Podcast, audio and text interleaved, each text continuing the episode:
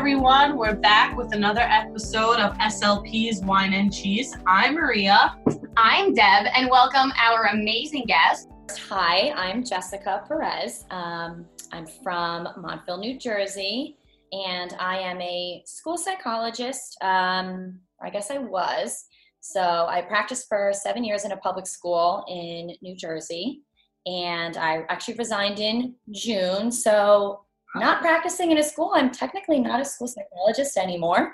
I am currently a neuropsychological technician uh, working underneath Dr. McGuire here. Um, and I've been doing that, you know, even when I was uh, still a school psychologist for like two or three years um, wow. with her. I'm Dr. Leah McGuire. Uh, I have a practice in Watchung, New Jersey. I'm a licensed uh, clinical psychologist in New York uh, New Jersey and Pennsylvania. She's and, a big shot. And I um, and I'm a nationally certified school psychologist, um, and I specialize in pediatric neuropsychology. Oh wow. my goodness! How did you have time to do all of that? Yes, I feel so special. Just in your. I do too. Sometimes I can't believe what Leah can accomplish in the same 24 hours that I have. Wait, there's an there's an expression that like Beyonce has 24 hours in a day too, or something. So if we all hold ourselves against Beyonce, it's we're all disappointed. Right? Yeah, I've seen that. That is just too much pressure. So we're having a product of Italy. We're having fancy wine. We're having uh, Riva Monte or Riva Monte. It's from Scout and Cellar, which uh, is a very nice uh, company. This is a prosecco wine. So this company is uh, their grapes are totally organic and vegan, and they really pride themselves on the quality of their grapes because their wine has zero pesticides, zero preservatives, zero added chemicals, zero sugars, and zero animal byproducts. So it's really awesome. And we got this wine from Michelle Doyle. So if anybody wants to purchase this very fizzy and nice wine, you can find her on Nature's underscore intention 2018. But we're gonna tag her in our post. So, um, but anyway, this prosecco is very fizzy. Yeah. Which you know, if you know, I'm gonna let that up for interpretation. It's very fizzy, so we paired it with goat cheese to like balance the fizziness. So I'm gonna vote drink it because the cheese helped it with the fizziness. But I I like yeah, bubbly wine. I don't. Maria's a baby. the word fizzy just keeps replaying in my head, but it's light. It's a light and fizzy. But it's good. I'm gonna. I'm drinking it. I'm yeah. not complain. I vote drink it. I like it. But I am also a fan of carbonated beverages. Right. Like I like club soda and Lacroix and stuff. So I like it, and I vote drink it. Oh. And I like our cheese pairing that you gave us here with the goat cheese. What are you guys drinking? So it's a Cab Sav. It's from California. And uh, we don't have any of the details yeah. that you guys have about our wine, but it has a government warning on it. okay. How does it taste? Yeah, really good. It's so it's a Cab Sav, so it's like not too bold, not too heavy. It's, it's smooth and it's easy and it's calm and I need it at the end of my Tuesday. Yeah. right. right. We all need it. Yeah. Yeah. I've had an insane week. Of, it's just Tuesday. I can't believe it's only Tuesday. But um, yeah, it's been crazy. So I hear that. Um, so let's get into some background information. Can you two take turns and um, tell us a little bit about where you went to school, what inspired you to join the field, and what has your journey been like to where you are currently? Yeah, I'll go first. It's Jessica. I did my undergrad at Bucknell, and my major was actually elementary education and Spanish. So I was a double major. I was going to undergrad to be an elementary teacher. And I got to my senior year, went to start my student teaching, and was like, no, something just doesn't, something just didn't feel right. Mm-hmm. Right. Like I grew up always wanting to be a teacher and I was like, this is what I'm going to do. Like I love kids. I'm a kid at heart. Um, I was always super interested in like how kids learn. So I was like, yeah, I'll be a teacher.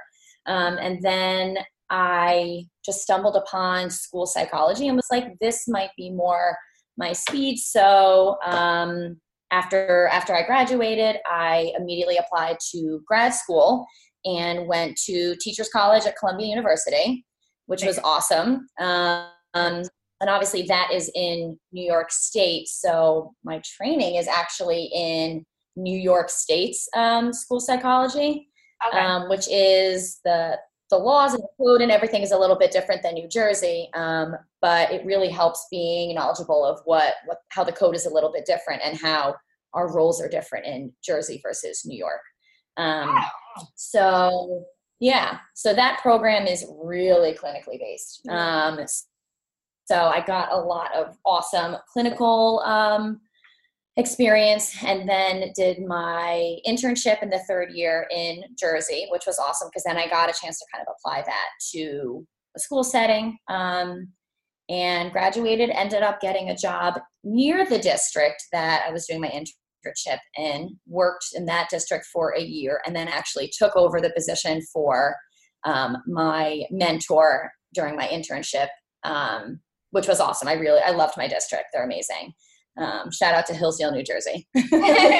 um, I was just gonna ask. so I worked there for six years and just resigned after I had a baby. Aw, Um, so cute. Evelyn cheers. Can we get a Yeah. cheers to that? Oh yeah. yeah, she's already in bed or else. I Here's to babies. Um, so yeah, I resigned after I had her, and then um, I've been working. Yeah, I've been working with Leah as a as a neuropsych technician, and it's been it's been awesome. Um, I've always had an interest in neuropsychology, so I love getting to still have my foot in in the in the waters of psych and neuropsych, um, but uh, still still being home with Evelyn. So it's been awesome. That's great. That's great that you have like you get to do both. That you found a balance between the two. Yeah. Yeah, and honestly, when I was working in a school, all, all the parents would look at me and be like, "You, you don't get it. You're not a parent yet."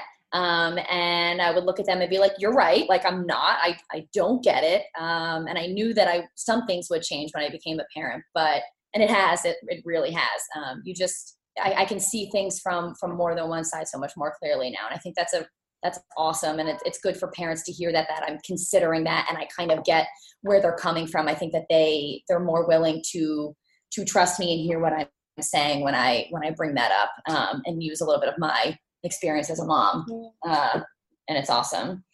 Um, yeah, so that's where I am now. So for me, it started in kindergarten and then a short 22 years later, plus plus a two-year postdoc. Here I am. Um, no, I have a similar uh, story to Jesse here. So I did undergrad at Bucknell. I was a psychology major. Uh, when I graduated from Bucknell, I got uh, three master's degrees in school psychology um, from Teachers College Columbia. That is fantastic. Uh, yeah, so I have an EDM, a Master's of Arts, and a Master's of Philosophy. How long Um, did that take? What I'm like Doogie Howser. I just started. no, no. Um, so I stayed on. It was on my way to getting my PhD. So I ended up getting my PhD from Columbia. Um, the whole thing, start to finish, was six years.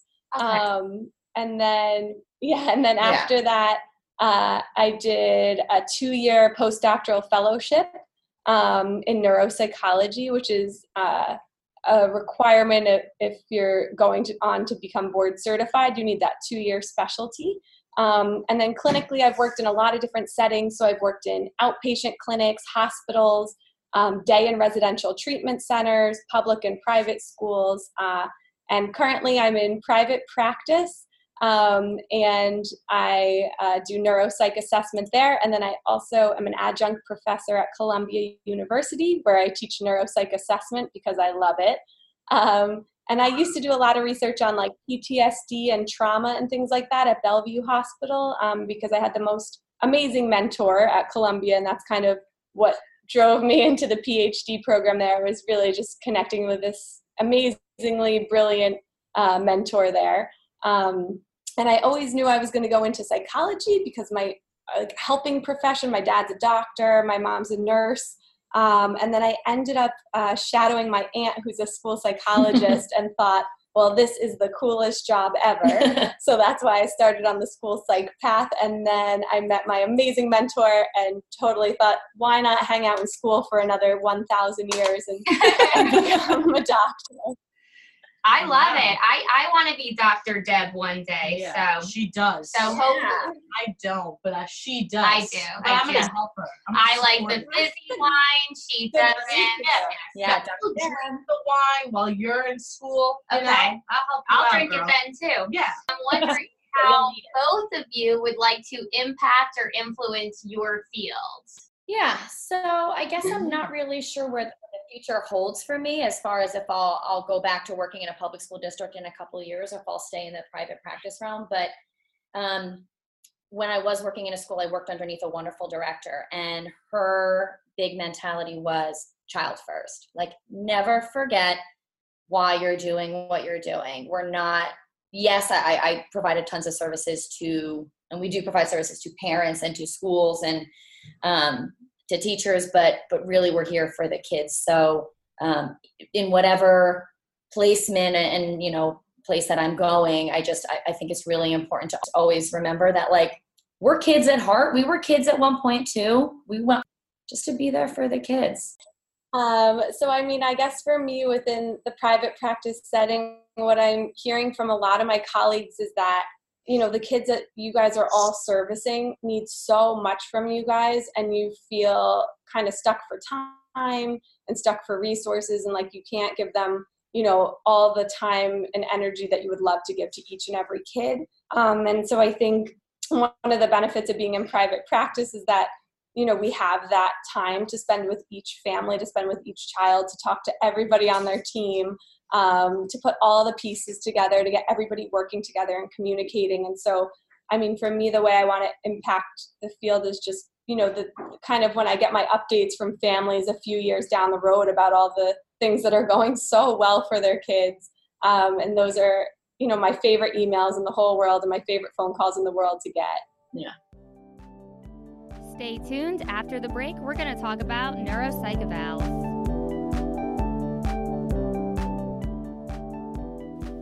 This episode of SLP's Wine and Cheese is brought to you by SpeechTherapyPD.com. It's a 100% SLP owned website that specializes in practical, engaging, evidence based video and audio courses. There's more than 600 hours of courses available on demand.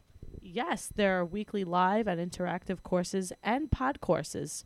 They offer unlimited plans starting at $89 a year. And now you can get $10 off with the code WINE, W I N E. So enter WINE at checkout.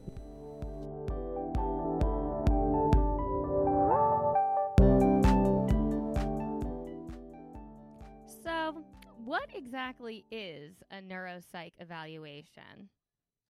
the official definition of a neuropsych eval would just be kind of the relationship between behavior, emotion, cognition, and brain function. Um, but really, what that means is we're looking at a whole lot of skills for these kids. Um, so we're going kind of across the board to see what their strengths are, what their needs are, um, and then most importantly, kind of what to do with those things, giving them a game plan of kind of what interventions they might need, what supports they might need. Um, you know what's going really well for them that they can use Yeah. to help bolster areas of difficulty for them um, so for a lot of people it's just a really great understanding of of who they are Mhm. Why do people get these type uh, types of evaluations? There's a million reasons, we, we don't have enough You can give me like time to go through all of them. Um, three reasons. I'll give you like two. Okay. Yeah. So oftentimes we have parents that come to us. Most of the time, it's parents coming to us looking for a private eval. And what they're really looking for is um, kind of a means to an end, the, the eval. They, they want us to kind of summarize maybe some things that they already know, some things that they don't know um, about their child. Um, and they're really looking for where do we go from here. Um, so these evaluations are super super broad um, and they look at a lot of different areas um, from memory to learning to academic achievement to you know, language. language. We do some we do language stuff um, of course and you know social emotional stuff and behavioral stuff um, and really the end goal is to you know how do we address all of these issues and is there really one main thing that is causing any of these difficulties um, in their in any areas of these functioning um, that these children are experiencing so I mean, um, a lot of times people are, I mean, neuropsych's not like your typically like your first stop because it's really Right. time intensive and it's a lot of, you know, it's not like where you would first go. Um, but yeah, usually if there's a referral from like a school or a speech and language provider, psychologist, psychiatrist, pediatrician, whoever it is, um, it's typically because something's going on with that kid and they're doing all the best work that they can for that kid and not seeing any uh, progress or any growth. And so they're saying, and I'm sure you guys have patients like this or students like this where you're saying, like, I might be missing something. Is there something else going on I didn't think about? Like, I think it's an expressive language disorder, but like, but what else is it? What's happening? And so a lot of times kids will come in with incorrect diagnoses. Um, so, for example, I've had kids come in with an anxiety disorder, and the therapist is doing the best treatment for anxiety, and they're on great meds for anxiety. Um, but it turns out that they have premenstrual dysphoric disorder, and they really just need a birth control pill. Um, or I've had kids come in diagnosed with like ADHD. Um, and so everyone's saying they're not paying attention. When I'm talking, they're ignoring me. And it turns out it's a receptive language disorder. Um, so they're not consistently understanding the language that's being used. And so, of course, they're zoning out the same way, like, you know, if someone spoke to me in Spanish, my Spanish skills, unlike Jesse, who majored in it, my Spanish skills are not that great.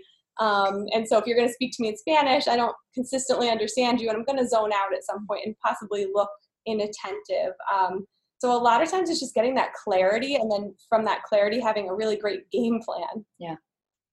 Wow. Right. So it just helps to get to a more specific diagnosis so that you can best assist that person. Yeah, game plan really. Yeah, and then the other piece is just like, like even like to have a diagnosis of of ADHD or something like that. That can be super vague. Yeah. Um, so what does that mean? Or a diagnosis of, of anxiety? What does that even mean for people? Um, so the neuropsych eval goes kind of a step further. So for example, for ADHD, it might be like, yeah, sure, you have ADHD. We already knew that, but like your auditory attention is terrible. Your visual attention is great. Um, you have trouble with inhibition, which means like you have trouble kind of thinking before you act. You might be saying things without thinking about it or grabbing stuff. Or maybe your working memory is really terrible. So when you're like holding stuff in your mind and shifting it around, it's getting lost. Um, so it kind of helps like tailor the interventions because we know exactly where the areas of deficit are, um, I um, so that we can build them up. If that I makes have- sense. So I it's- always- I, I, I think I have that. all those things. I also I also want an MRI because I want to see my brain. I I think it probably like looks good. I feel like that's probably unnecessary exposure to radiation, but yeah. Maria, this is No, less but- intensive, right? This is less intensive, Yeah. right? So this is a good. It is a shame. alternative. What'd you say? Yeah. It's a, sh- I'll just say it's a sh- shame that we know all of these tests because I've always said I made a huge mistake not having like someone else in the program that was like a couple years older than me administer them to me because I'm so curious as to how I would perform on them. Very like well. I still Very well. you say that, but like sometimes I feel like, oh my god, like I really don't know what this answer is. Like I have to look and see before the kid answers. Um, I'm so that curious. Super to me in kindergarten. Right. Like because they have these like specific targets for like the F and P testing for books and stuff, and then they're Yeah. like, I, I'm like, I don't know what's the same. They're Yeah. like, oh, these toys are alive, uh, are not alive, but the dog is alive, but they can all be played with. And I'm like, okay, well, no one, I had no idea. There's an also like the big brown dog ate all of the cat's food, and it's like they have we have some tests where they have I guess that's working memory, auditory recall. I'm Oh, like right. those sentences are crazy, and this like six year old got it. I'm like, what is it? Yeah, remember. so Sometimes it's like, do you remember the sentence? And then they say it, and I'm like, Yeah. wait, did I, is that what it see- was? sounded good though. Yeah. Like Right. that's why it's good to record your evals Yeah. to go back. You know, Yeah. That's why it's a good thing that we have the answers on our side. Yeah. easels. Yeah. We need Yeah, that. We We, need all the the answers. answers are facing us. That's good. great. So, um, what do you have any children that you adapt the psychological testing for? Um, I'm I was thinking about this because um, like I work in a school with kids with severe communication disorders, um, and uh, like a lot of times it's hard to get how do you get like the verbal IQ or if the child is nonverbal or just like different accommodations or how do you adapt a test and that's probably difficult. Yeah. So I'm just curious like what your experience in that has been. Yeah, I love the question. So sometimes there are just tests that are straight up like the nonverbal IQ test. So that's a no brainer because you just would grab that one. Um, but a lot of the times it's just kind of being creative with the tests Yeah. that we do have. So, um, Or while even not breaking standardization. Like there are certain um, levels of like queries and prompts and like you know repetitions that we can give a kid. So if they have AD, you know, or maybe not diagnosed ADHD yet, but if they're all over the room and they're not looking and they say, "What? Like, can you repeat that again?" and we say, "No." It's going to look like they maybe don't know the answer, but really it was their behavior that got in the way of them even hearing the answer, and then they couldn't uh, respond. So sometimes we will, what we call like testing the limits. I don't know if you guys do that too sometimes in your evals, but we'll give the test according to full standardization procedures and then we'll go back or while we're doing it, we'll just make note on the protocol like that we were testing the limits here, we didn't follow standardization. And with these modifications, they were able to give the correct answer. We'll come across that sometimes with kids who have expressive language disorders. They'll come in, either they're not able to express themselves, but if we say, is it this or this, they can point to it. And then we know that at least they have that knowledge in their head. They just can't express it. And it's as a result of their disorder. Um, you know, and we'll, we'll write write that in our report. We're really mindful of really explaining what that means in our report in a very parent friendly uh, way. And there are like, so there are measures that definitely, like Jesse said, and there are also measures that tease it out a bit further. So one of the commonly used IQ tests is the WISC, um, but there's also something called the WISC integrated, which again is like if a child couldn't express it for some reason, there's like a multiple choice format where they can point to the word and things like that. Um, Wechsler? oh, Wechsler? Wechsler. It's spelled Okay. Wechsler. I think it's like tomato tomato. I think you're both correct. Just say the whisk. like dysphagia, Um, dysphagia. Right. yes. Um, sometimes it's more like it's more fun than that. So like I don't know if you guys ever use the Boehm test of basic concepts, speech and language providers, but it looks at kind of the 50 most I don't do commonly used basic evaluations concept at all. I was gonna mention Oh, about evaluations. We have a lot of uh, students that are bilingual, so uh-huh. a lot of times those tests are not necessarily standardized on children who have like a second language or an emerging language. So I was wondering about like those assessments probably the same thing, right? A lot of the standardized Yeah, tests are So the we same have or similar. We they are standardized for us. Yeah. So they're standardized on different languages. Um, and then so like the Boehm looks at like basic concepts, for example, and so it'll be like point to right, point to left, point to last. And I had a patient come in who was super inattentive for everything that wasn't High School Musical.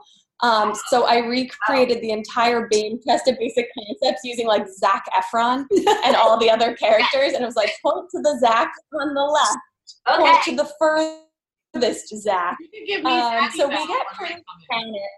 Oh, yeah. Okay. Sounds good, Maria. Yeah. I hope that one's like laminated, you know. I'll take that. It's one. laminated for, for all the drool and things like that. yeah. yeah, exactly. Um, but just we Zach pretty creative in our setting. We're- really. Right. Just Zac Efron. Zac Efron. Can I ha- can I request a um a Ryan Gosling test? Yeah. Oh, I will score high on that one. Yeah. that one too. though. one. Just Yeah. We'll have a we'll have a flathead created for you. So really, it's not Jessica Perez that's giving you the eval. It's Ryan Gosling. I like that. and not at all creepy. Yeah. Not at all No. creepy. It's like, hey girl, where's the neuropsych?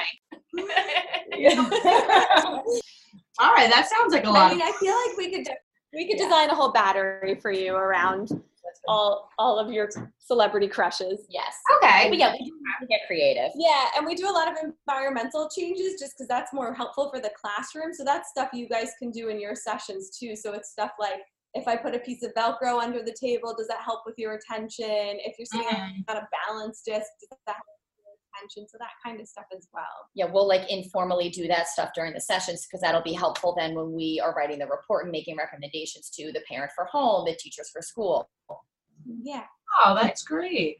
And what I, so I mentioned, I don't do evaluations, but I do like uh, small assessments quarterly just to me- measure progress. And I do find like I like to one anybody who I have who struggles to maintain attention. Um, I always give give them a yoga ball and Play-Doh just so that like their body is busy, so that I can have their brain for that little assessment so that I can have all of their best answers. And I do find that it, it does help them significantly. But then I'll always, like you mentioned, test the limits of it. So I want to know how much assistance that individual needs to get it 100%. And sometimes it's like just an example because they don't know that analogy or they don't really, they can't think of what is the opposite of of entrance. That was the everyone nobody could think of the opposite of entrance. I'm like the sign is everywhere. How do you know you can leave? What does that red sign say? Right. So sometimes it's just like background knowledge that they don't have and I don't want to like score them um, in an area where they're they're actually fine. So I Right. have to see what level of assistance they require and what type of assistance. Like maybe they just need more like visuals or maybe they just benefit from repetitions. I benefit from repetitions. Next up, we talk about some common disorders, but first, a commercial break. Hey, SLPs, do you know what a throat scope is? It's like a clear tongue depressor that lights up. We all know how important it is to do a really thorough oral mechanism examination before starting therapy.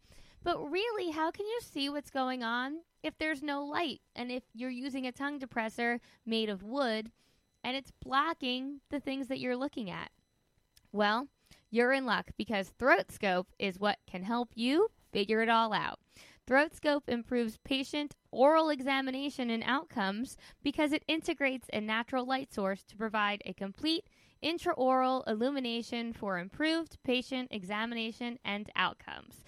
So, if you want to learn more about ThroatScope, check them out on Instagram at ThroatScope or check out their website, throatscope.com. Now, back to the show. Are you drunk? No.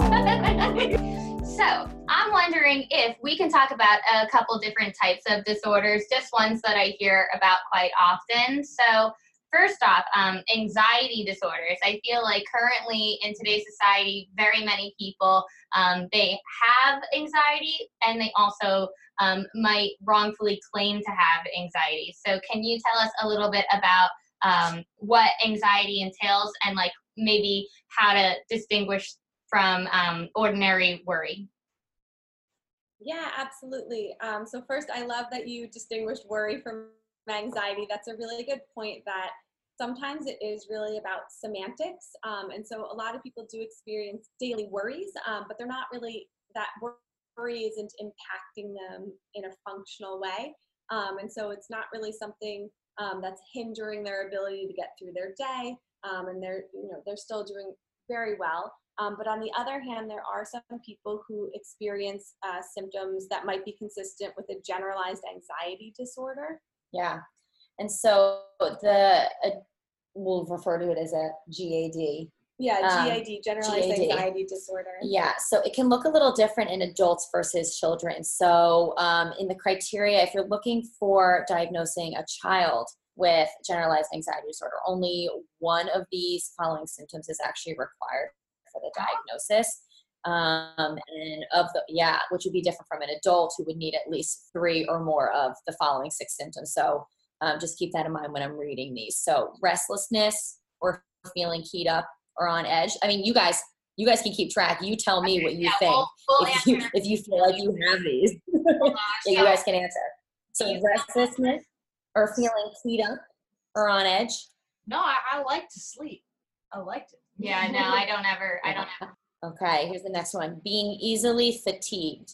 Yes. No, I'm. I'm kind of worried. How come I'm? I have too much energy. So kind of agree. I'm like, where do you find it? Yeah. Yeah. What about difficulty concentrating or mind going blank? No. Unless someone talking is boring, like, all right, I get it.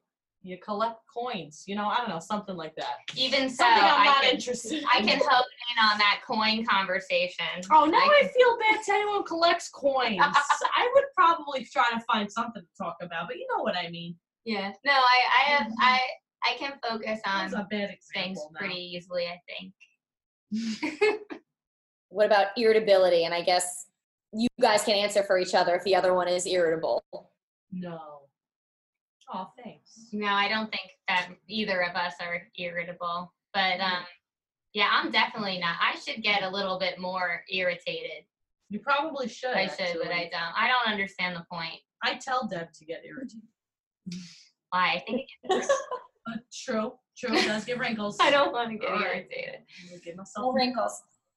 All right. What about muscle tension? Um, I do notice that. So like sometimes I have to be mindful of where my shoulders are because often they're quite up close to my ears. Um, and I also clench my jaw.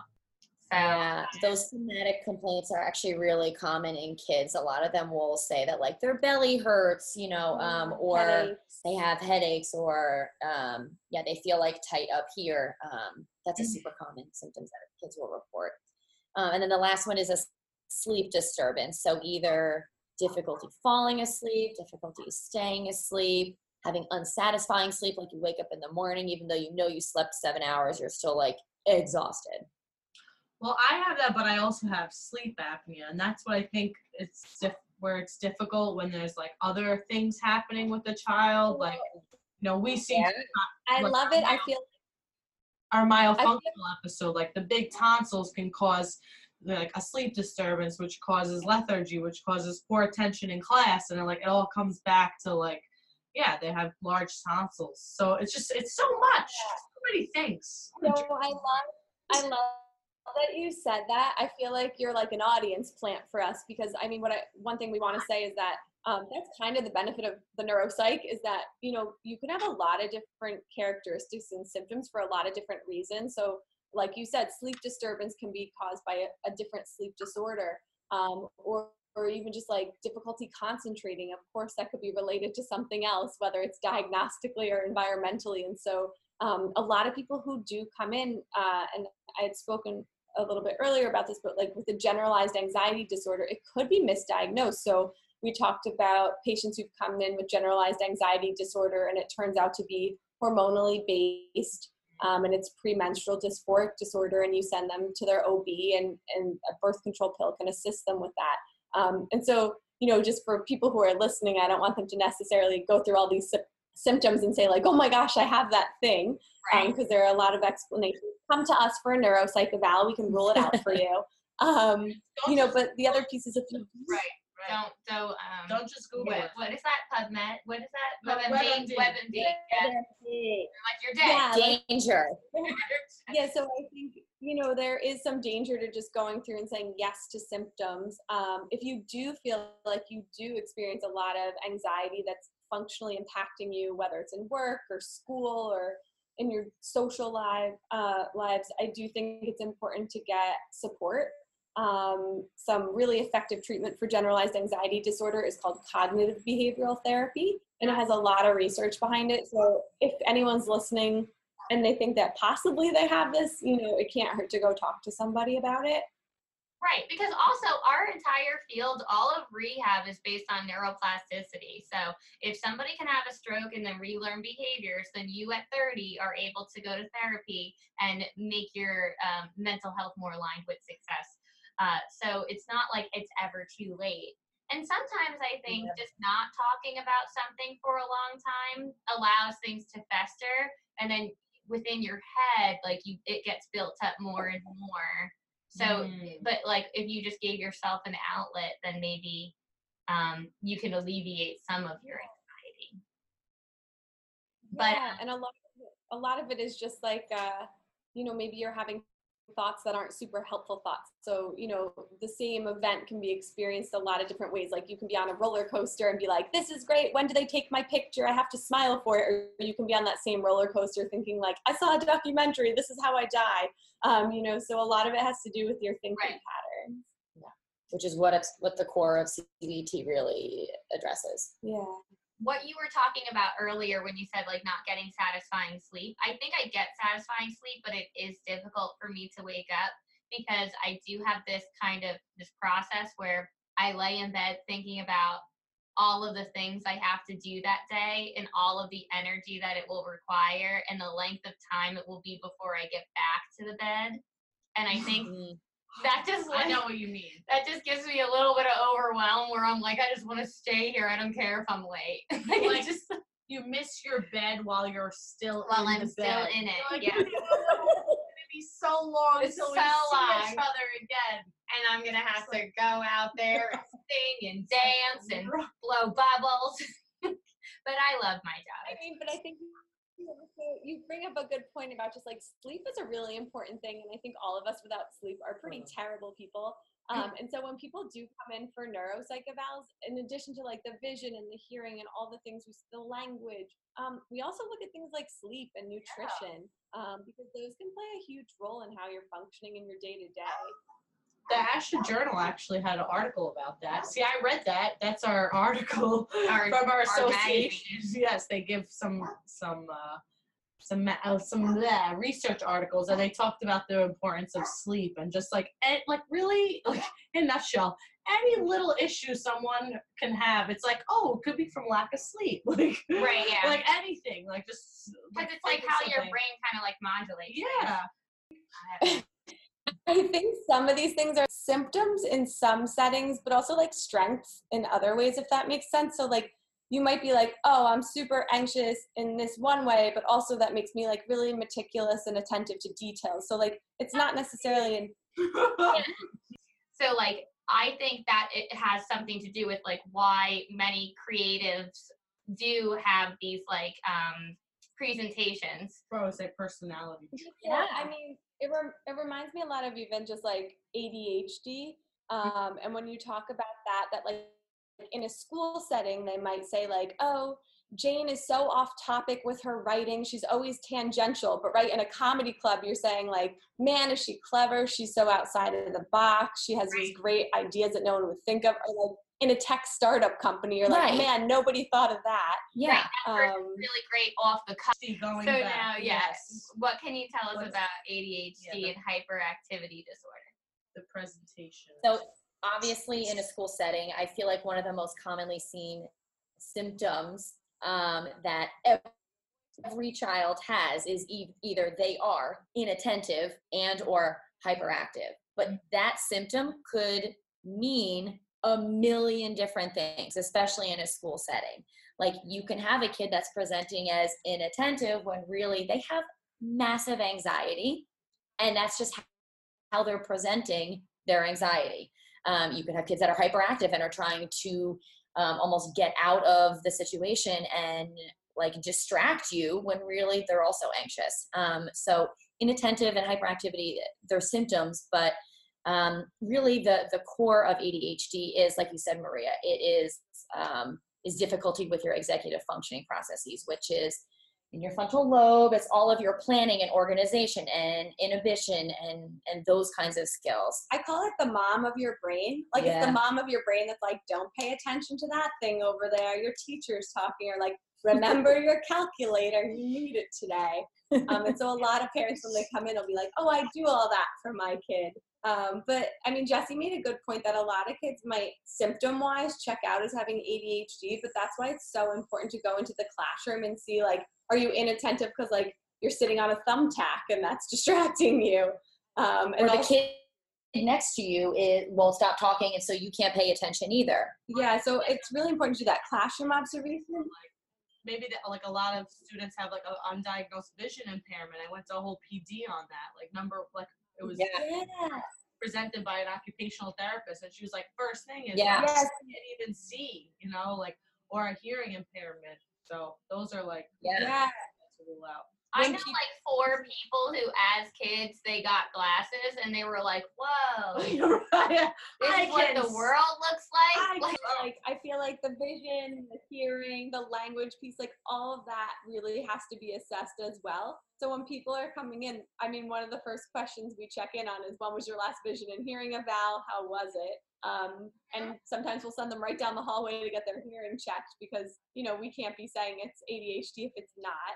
Right. Um, but I mean, I think you know ADHD is another one of those things that like if it wasn't evolutionarily advantageous to have it for so many years, everybody with ADHD would not be here with us today. So like for example, like back when we were hunters, like if some if you- you're gonna go seek out new food sources, even though you might have an okay food source, but you want to know what's happening next. Um, or you might, dog. um, or for example, um, you know, you might be focused on something, but if someone's coming to attack you or an animal's coming to attack you, you're going to notice that because you're going to shift your attention over to that item that people who are hyper focused might not see. And there's a lot of research that shows that a lot of really successful people actually have ADHD. So there's a very high number of CEOs in companies that have ADHD because um, they're outside of the box thinkers, they're willing to take risks, and who's making sure that they get to their appointment on time and they have their pen and pencil with You them have people. they have a secretary. Um, so there's a lot of research to show that ADHD can be really helpful. There was just research done on um, contributions of children to group settings, and it showed that kids who had ADHD had more creative ideas to contribute to the group. Um, so in a lot of ways, you know, I do talk about, you know, I guess the DSM-5, which we use to diagnose, talks a lot about symptoms, but a lot of these things are really just qualities about a person. Um, and in some ways, they're really advantageous to that person. In other ways, it can get in their way. Right. Right. I've been reading so many articles just about like um, dealing with ADHD on a daily basis and like um, how to deal with like how to relate to people with ADHD, but then also Instagrams that are strictly about ADHD and just kind of like for the first time ever is it being brought to my attention like all of the benefits of having um, ADHD because of all the things that you're saying. I can't remember Yeah. the ADDitude magazine or something like that.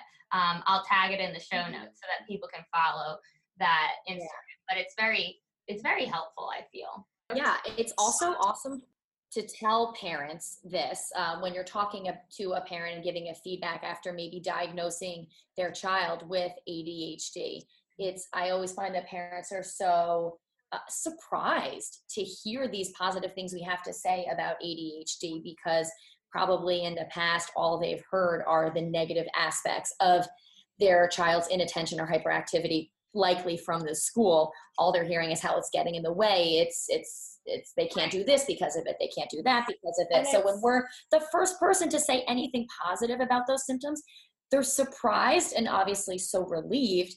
And what's wonderful is in a school setting once a child becomes 14 and i, I think you talked about this in the last podcast too um, that's when a child starts to become a part of the iep process and their um, and their meetings. And it's really helpful to share that feedback as a case manager to the child and be like listen this might be your diagnosis and you might think this this and this about your symptoms and your you know difficulties but here are all of the strengths uh, that come out of these uh, this part of you and it's really awesome to be able to share that with these kids and these families and parents um, And we do in our office, we actually do feedbacks like for most ages, you know, if they're cognitively able to attend it. And we might not give them a label, but we might call it like, hey, you know how you're feeling really wiggly in class? Like, yeah, you have the wiggle fidgets, you know, and that's what happens when you're a wiggly guy. Um, so just giving them some terms.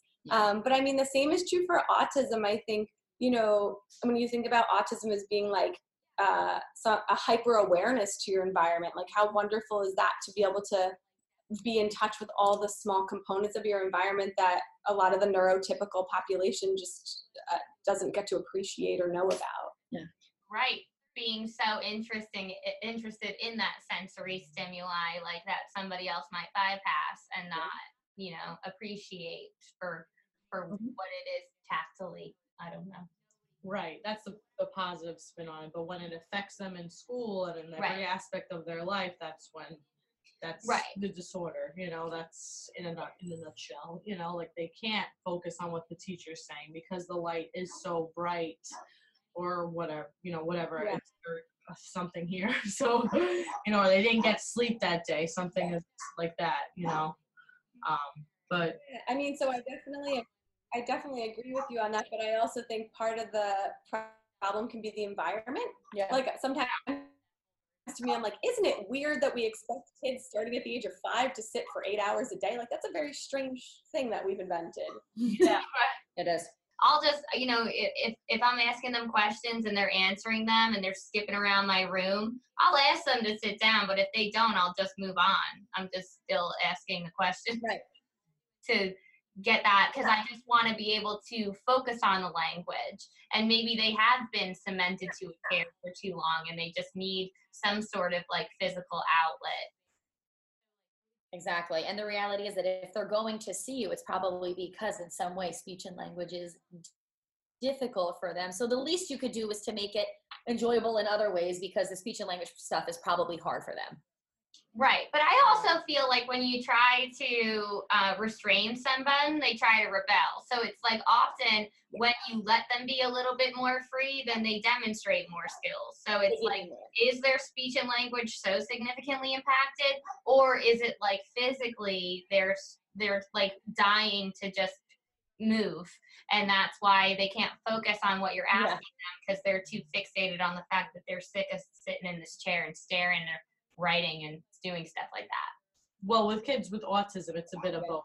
So you have to like it's like a fine line because i have like some kids like they they really can't be roaming around the room for my half hour session you know? We need to have like rules and expectations in the in the session but like yeah after 15 minutes of sitting and they i see them getting jittery i will give a break you know? So that's like i think a fine line. Or before we sit we'll do like some type of movement. I have a ball i have a yoga mat we'll do something or if i see them getting antsy we'll try some deep breaths you know but i can't just let them hang out hang out for a half hour oh well they're not hanging out I- they're I talking just- to me know i'm just saying but I just- don't have just- anybody right. who's so um severely impaired that like I need to do that and they all demonstrate this like soldier like following directions throughout the entire school day. So I have no Right. concern about their ability to do that.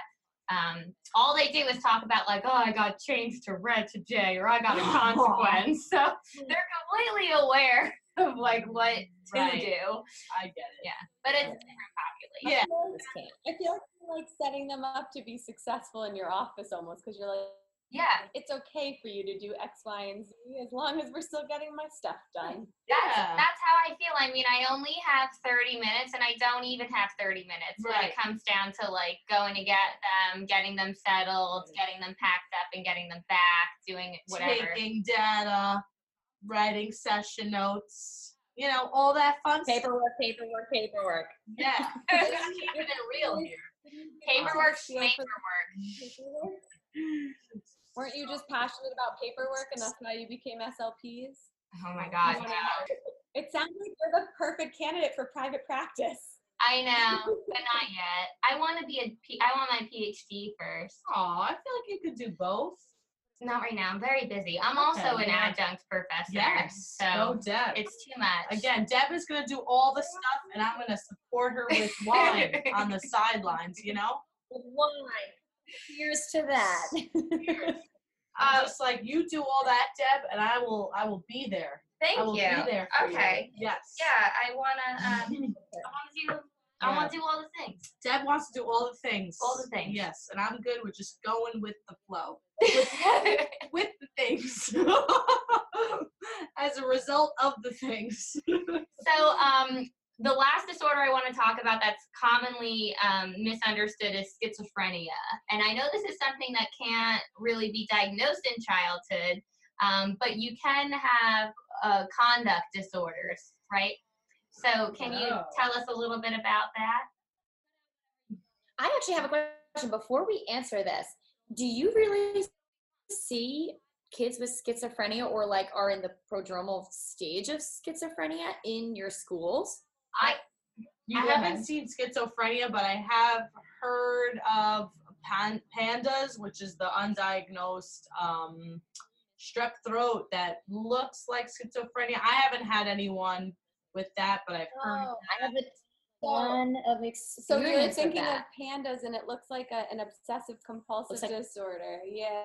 Yes, or it looks but like it's actually autism. just related to the I mean, it can present. It can present. I think it actually varies um, based on based on the child. But I've seen that when the child is sick and ill and has the strep infection, I see what I've experienced at least is the child presents with a lot of anxiety, like increase in anxiety, um, and also some depress- depressive bouts too as a result of the the the strep bacteria. It's wild.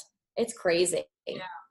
That I have. mean, yeah, I guess from our yeah, from our perspective, the schizophrenia, like it's you know, it's things like delusions, hallucinations. Um, for you guys, it would kind of look like disorganized speech, Mhm. um, some catatonic behavior, or like really disorganized behavior. Um, and then kind of things just like a lack of things. So things like a lack of emotional expression, things like that. Um, I've had it kind of when I worked in like day and residential treatment. Um, that I had patients who had like PTSD from very traumatic backgrounds and then schizophrenia as well. Um, and it was uh, just hard for them to stay grounded in reality a lot of the time. Um, so they'd get kind of sidetracked by different things. I mean, the one thing that comes to mind is I have like a zippy pouch that I had prizes in. And that was like a face. Um, and I, one of my patients got into like a very big heated argument with the zippy monster pouch thing. Um, and so I quickly realized that that was just like a really inappropriate thing for me to even have. It was while I was training, but like I shouldn't even have that zippy pouch in my session with that. And now that you know. child. I don't use it anymore.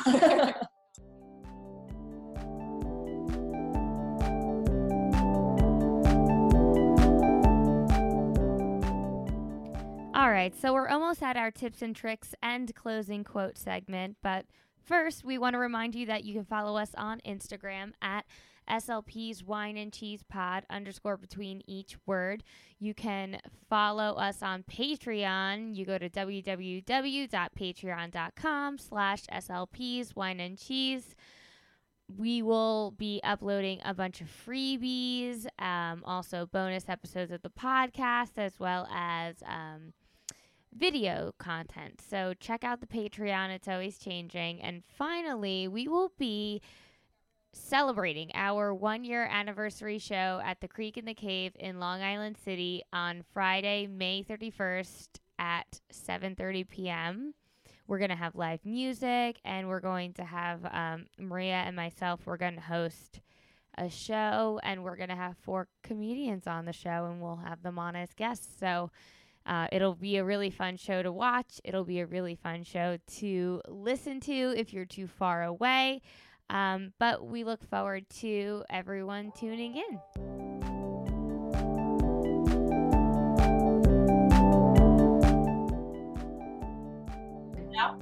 All right, so who wants? I'll give. I'll go my with my tip or trick. Okay. So my tip or Yeah. trick is to refer for a psycho educational eval. I'm inspired. It's my new goal for myself to pick a tip or trick that's inspired by the episode. But just as an SLP, if there's a student you're working with, don't be shy to bring up. It is a tough topic to bring up to parents, and I've had to bring it up before. And you just ask something like, "Have they seen anyone else outside of me?" You know, just bring up those somewhat uncomfortable topics, but just you know, don't be shy to refer out. So refer out. That's my tip or trick.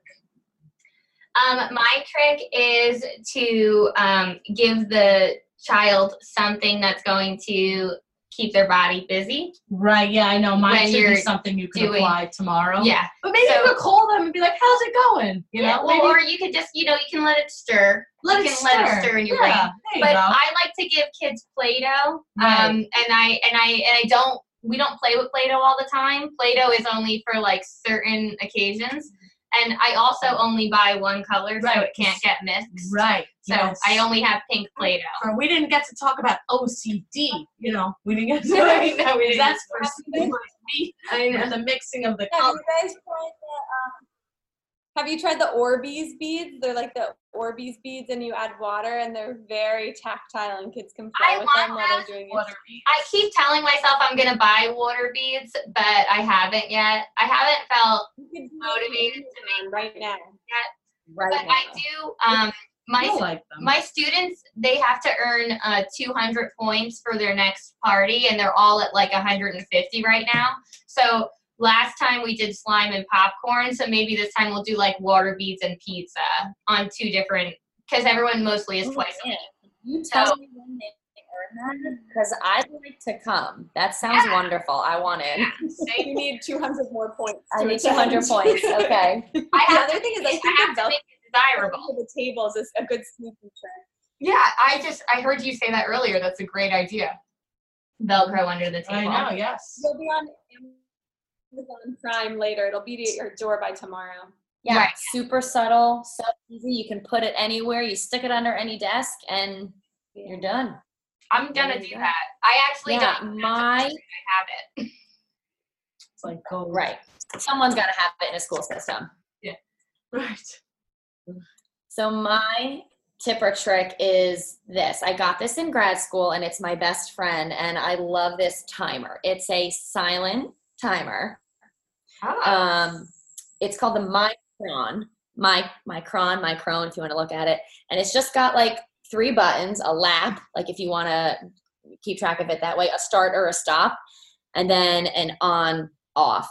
And I love using it during sessions, especially with our kids that have a difficult time um, sustaining attention or they want to um, guide what we're doing. Like they want to play the game, like they want to tell me the rules of the game.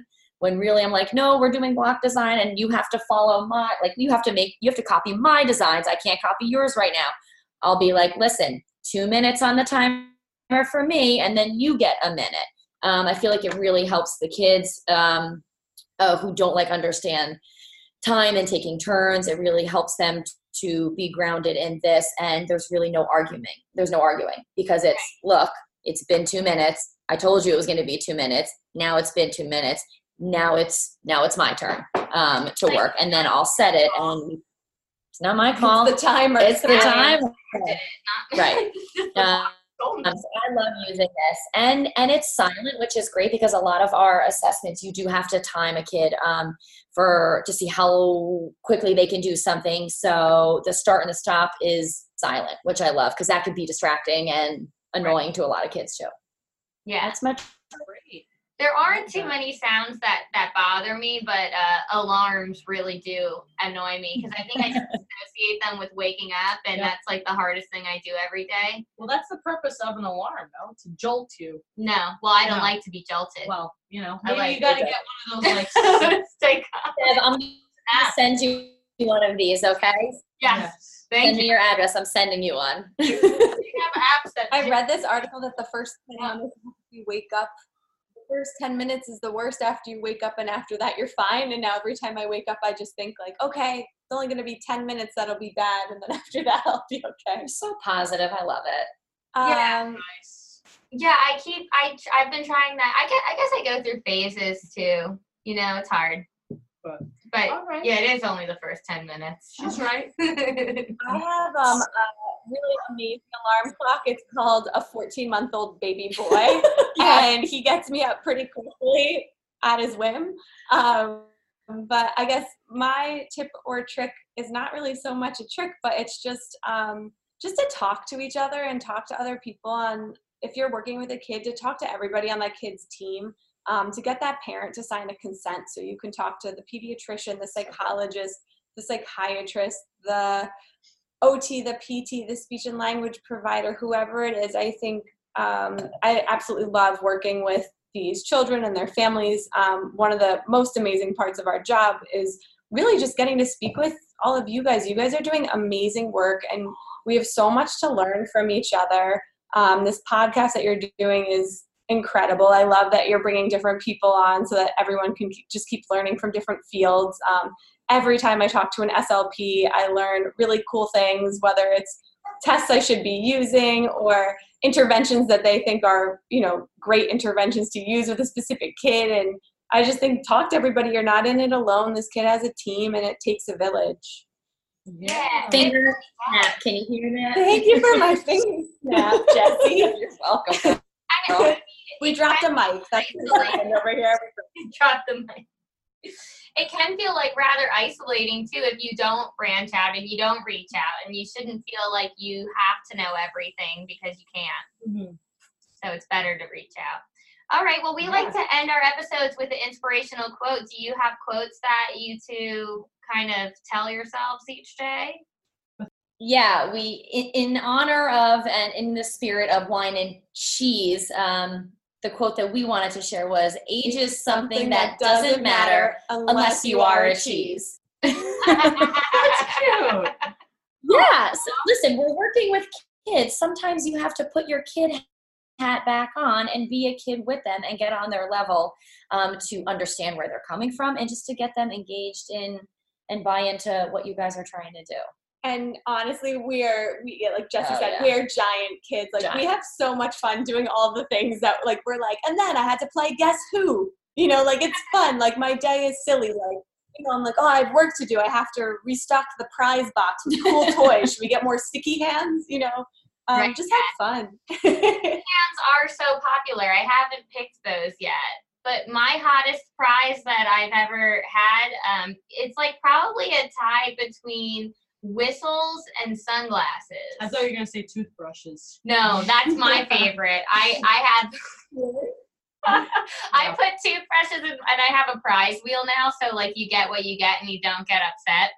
And when kids land on toothbrush, I just I laugh hysterically. But but now like and they get um but they all then it's like all the talk of the day. They're like, I heard so and so got a toothbrush earlier. I hope I don't. And I'm like, I hope you do. They- so it's been quite know, my my husband is a pediatric dentist. I feel like we could do some cross promotion here. I oh, could put his yeah. toothbrush into the box. I ran out of toothbrushes, so you send those my way. I'll- I'll do that advertising for you. It's hysterical, and it, it starts to be like almost more appealing for the kids, for at least somebody in the group to get a toothbrush because, and everyone has that like no Yeah. reaction, and it's quite that's funny. I feel like dental hygiene is a like- and she's practicing proper oral care as an SLP. You know, just saying, just saying, oral care is big. Is Sometimes that tax deductible? Is that a tax Um, deductible expense? I'm doing my taxes on Friday, so I'm gonna pull up my whole Amazon account and be like, uh, well, can we deduct all of this? Wait, do you guys have your motivational quote for us? Oh, Oh, well, We we, weren't gonna. I can come up with one. Mine, Deb is a glossary of course. I quotes. sure am. Mine that I've been telling myself this week is you can do anything, but you can't do everything. Oh, that's nice. Ooh, I'm gonna give you that one. I'm gonna pass that one directly to Leah because just like at the beginning of the episode, how she listed all of those things that she does.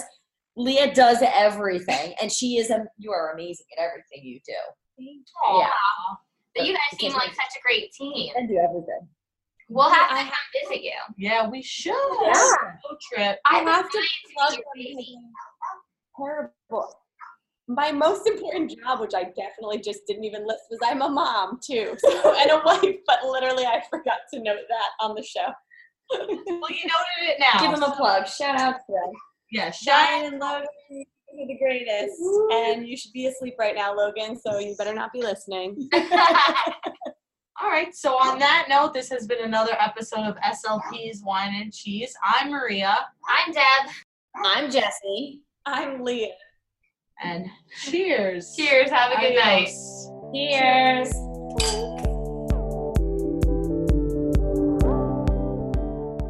And now, a word from our sponsor.